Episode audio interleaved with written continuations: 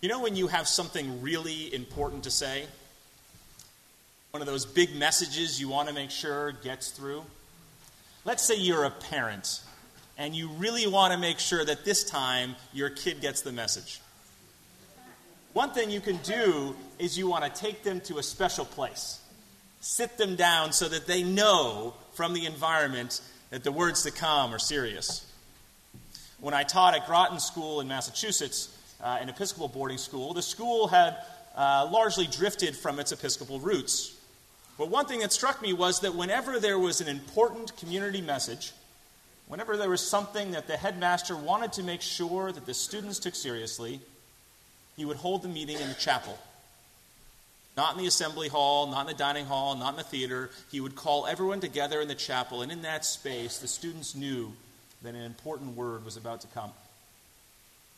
Well, if you were a Jew in the first century, and you were among the crowd thronging along around a rabbi, and he began to march up a mountain, because you knew your Old Testament, you knew that an important word was coming. When I entered Yale Divinity School way back in the fall of 2004, I made the decision uh, to come out of the closet to people who were there. This was going to be the first time in my life when everyone around knew that part of me. Now, for those of you who've gone through this uh, experience before, you know how nerve wracking it can be. Uh, and for those of you who haven't, you can probably imagine. I walked on campus, my knees were knocking basically with every step I took. What would other people think? What would they say? These were all these people preparing for the ministry, and here was something that for some people might be very offensive. I walked around uh, as sort of small as I possibly could. And I remember I went into the first meeting of the YDS Coalition for LGBT Concerns. And again, it took a lot of courage to march across that threshold to go into that meeting. And I walked into that meeting, and it was a group of very friendly people, both men and women chatting. And the president there was a guy named Aaron Skripsky, who was a third year student at YDS. And after the meeting was over, he said, Well, why don't we grab lunch? So I said, Sure. So we grabbed lunch. Uh, this was uh, about a week later. And Aaron brought with him a manila folder. And he just slid it across the table to me. And in the manila folder were writings of scholars, several of whom were scholars at Yale, talking about biblical interpretation uh, in a way that I had not read before. These were scholars writing about the Bible and saying why uh, the Bible, in fact, is a lot more affirming than oftentimes it's used in, uh, in broader society.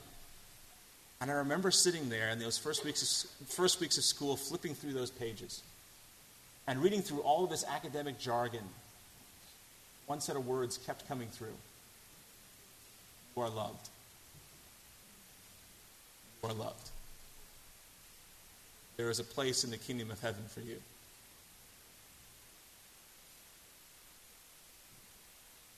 Now, when I was in Iowa, I, I, I, know this will come as a big shock to some of you, uh, but when I was in Iowa in my first year, we, we made a lot of changes. and and these changes uh, went over better with some members of the congregation than others. One of the changes that the congregation decided, the leadership decided, was to emphasize uh, the United Church of Christ in our name rather than congregational. Uh, the church in Iowa, like this church, came out of the congregational tradition. And a lot of those people, a lot of people in town, when I'd ask them about what congregational meant, they didn't know. Uh, and so we decided to really, we were going to carve out our territory as the progressive Christian voice in Ames and so we decided to embrace uh, our United Church of Christ identity. And one of the manifestations of that was that we changed the sign on the corner in front of the church uh, to read Ames United Church of Christ and took out congregational. Well, uh, shortly thereafter, uh, I, I, someone told me that uh, one of the long-term members of the church, a guy named Paul Morgan, was, uh, was unhappy with the direction the church was going in. So I called up Paul and invited him in for a meeting. And Paul came in, and uh, it didn't take him very long uh, for him to share his very frank opinion about what he felt about uh, taking away congregational from the name. Now, of course, the great irony here is that, like, again, I am the, I'm like the biggest congregationalist of any minister uh, I know in my generation, And at that time, which again I thought was incredibly ironic, I had like the book about congregationalism, uh, Williston Walker's Creeds and Platforms of Congregationalism, on the edge of my desk, not two feet from where he was sitting. Uh, but the irony was lost on him. And so here was Paul really lighting into me. And, and I sat there and listened and took it as one of the things you do as a minister. and uh, he said, he's like, it's not the church that my wife and I had joined. And it struck me, and I asked him, I said, How long has it been since she died? He said, Four years. And he said, I miss her every day. And he talked about how also, like, he was having major pain in his, in his hip and had a really hard time even just walking around. And that sort of shifted the whole tenor of the conversation because I began to see that the conversation was about a lot more than just the name congregational. It's a lot of loss that was going on in Paul's life. And so we sat and we talked um, and uh, finished the meeting, uh, and I asked if we could pray before he left. And we prayed for him and prayed for the memory of his wife. I'd like to think that, in spite of that radical young minister changing things, uh, that maybe he found a bit of comfort that day.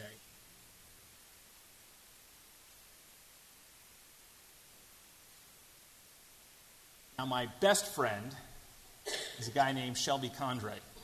Some of you met Shelby last year when he came to my installation to sing uh, and to be a part of the service. Uh, Shelby uh, is one of these people who is the most authentic liberation theologian uh, preacher that I know. Uh, when he gets up and preaches, and he's a wonderful preacher, uh, he always preaches from a very strong liberation theology perspective. That is, preaching from the perspective of those on the margins.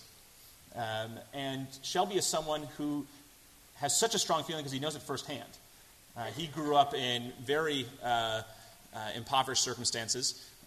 He was constantly moving around. Uh, he also someone who his uh, ethnicity is half Mexican, and he faced a lot of discrimination as a result of that in various parts of his life. So he has deep sympathy for people who experience any kind of discrimination. And one thing that he is, he is the most hardcore feminist of anyone I know. And he's someone who, uh, you know, when I, whenever I would reflect the general sexism of society in something I say and inadvertently come across as being sexist, Shelby was the first person to call me out, uh, and he had no hesitation in doing that. Now, Shelby is someone who, way back in 2008, was uh, one of the strongest supporters for Hillary Clinton I've, I've met. Uh, I mean, all, when everyone was talking about Barack Obama this and Barack Obama that, he was all for Hillary. And in this election, 2016, it was like turned up even more. Uh, almost every Facebook post that he would post up was something aggressive about Hillary. Whenever there was the sexism in the campaign, he would just go ballistic on his Facebook page, and all of his friends who all agreed with him would all like, like. And on the election day, he was crushed. He was as emotionally affected by the election as anyone else I knew. Because as he interpreted it, as he experienced it, here was a rejection of his great feminist icon.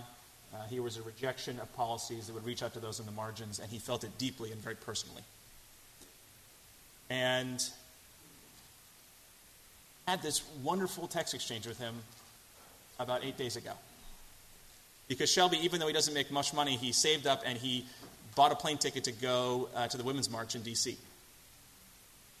And there he was, marching on the street, half a million or a million people who felt the exact same way that he did. And he read the words that were on those signs. He saw the affirmation of women's rights. And he just felt whole again. And he texted me and he said, This is the first time I felt normal since Election Day He sent a picture and he posted it on Facebook. And I love the picture because there is someone uh, who is indeed filled great sense of satisfaction and a sense that there's hope.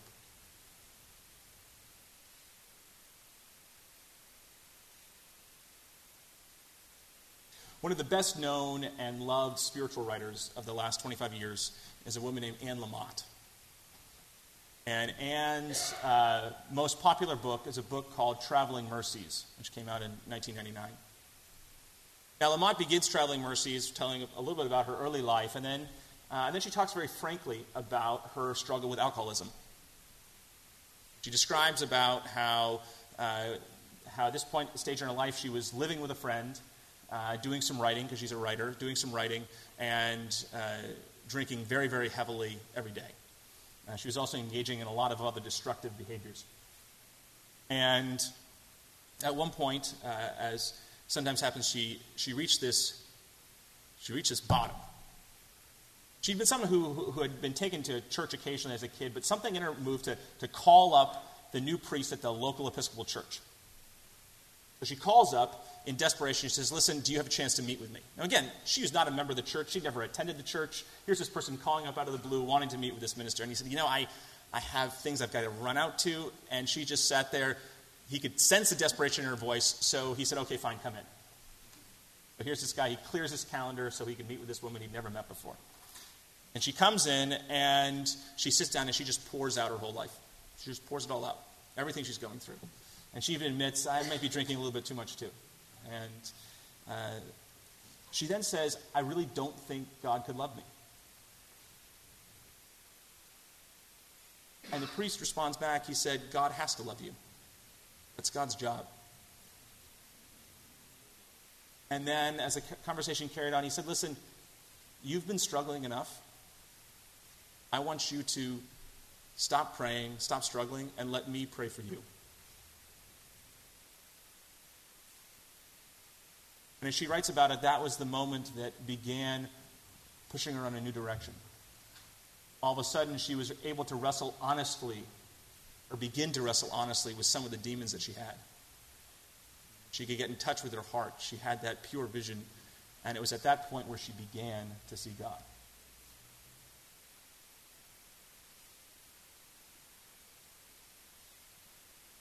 As many of you know, I, am someone who really likes history.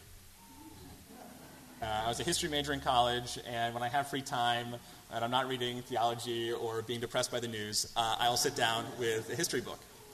And uh, recently, I picked up a book I hadn't seen in years Barbara Tuchman's Guns of August. This great text on, uh, on the beginning of World War I.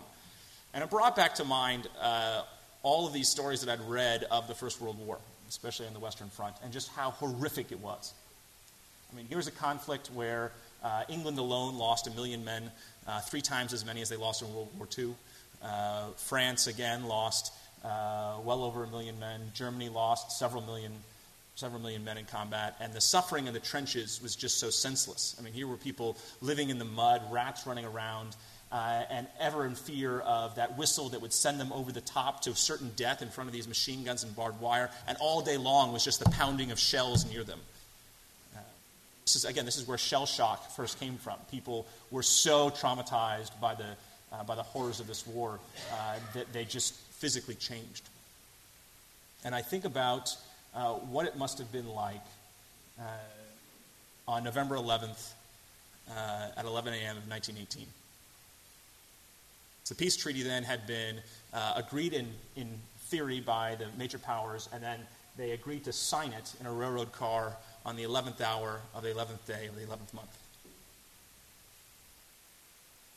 And I just think of that moment. Think of that moment when bells, church bells, would be ringing out all across France and England and Germany. Finally, it was over. Think of the emotions that must have gone through the parents sitting in their houses and with their photographs of their sons might still be at the front, or maybe they lost to the front as they heard those bells ring.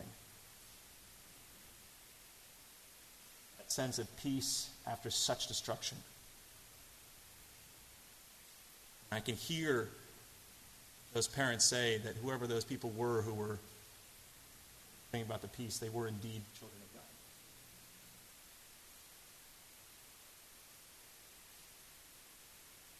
Last week, I attended a meeting of the Anti Defamation League. And this is the national organization that's set up to combat anti Semitism uh, and other sort of hate speech in the country. And especially in the last couple months, there's been a sharp rise in hate speech, uh, and the ADL is reporting, you know, a significant spike in hate crime. So I really wanted to be there. I made it. I carved it out my calendar to be there. And the speaker at this ADL event was a guy who's an ex neo-Nazi skinhead uh, named Frank Meeink, who was telling his story uh, to those who were there. He was talking about how when he was raised, uh, his mother uh, was uh, a drug user. His stepfather was very, very abusive to him um, and would, beat him up pretty much every day. Uh, they were living in West Philadelphia, which is an area that's predominantly African American, and he went to a middle school that was almost entirely African American. And when he went to school, he would again be beaten up whenever he went to school, as one of the few white kids that was there. And he tells how, how uh, when he was about 12 or 13, he was up in Lancaster, Pennsylvania, with his cousin who was involved in the skinheads. Brought out one day to the local bar where uh, they were beating people up. And he says he remembers seeing the fear on other people's faces, and it really inspired him. Led him down that path. Well, four years later, he found himself in Springfield, Illinois, and he kidnapped someone, was involved in a kidnapping, and the police arrested him and put him, tried him as an adult and put him in prison. And as fate would have it, as he was in prison, he, one of the things he did was he started playing on the football team. And the football team was all African American. So here he was playing with these guys day after day. And he's a pretty good athlete, small, scrappy, doing a good job. And two of his closest friends were members of this football team. Now, before he went in, he had a girlfriend, serious girlfriend. And he told people when he first came in that he had a girlfriend. And of course, their response was, Yeah, well, she's probably having sex with other people right now. Trying to push him down as much as they could, just like people had done his whole life.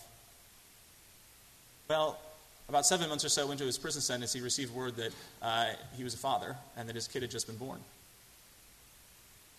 He very reluctantly shared this with two of the guys on the football team. He said, I'll never forget, they looked at him and they, they said, What's she look like? It was the first time he'd ever heard a positive comment someone about someone showing that they actually cared about his life. He said it stopped him dead in his tracks. Never expected it said, Well, she looks kind of like me. And then they joked, Well, then, then she's probably pretty ugly with those big ears and big nose. and he took it in a lighthearted manner that was meant. But there was that incredible moment of empathy that was able to break through the suffering that he had gone through, suffering that he had been able to eke out. Something about empathy that was able to start changing things. It came with just a simple words. Simple words. Now, scholars say that the Beatitudes, these first 12 verses of Matthew, are all about the eschaton. They're all about the end times. Jesus is, uh, you can read one commentary after another. When Jesus is pronouncing uh, these various groups blessed, he's talking about, well, at the end times, these people will be blessed.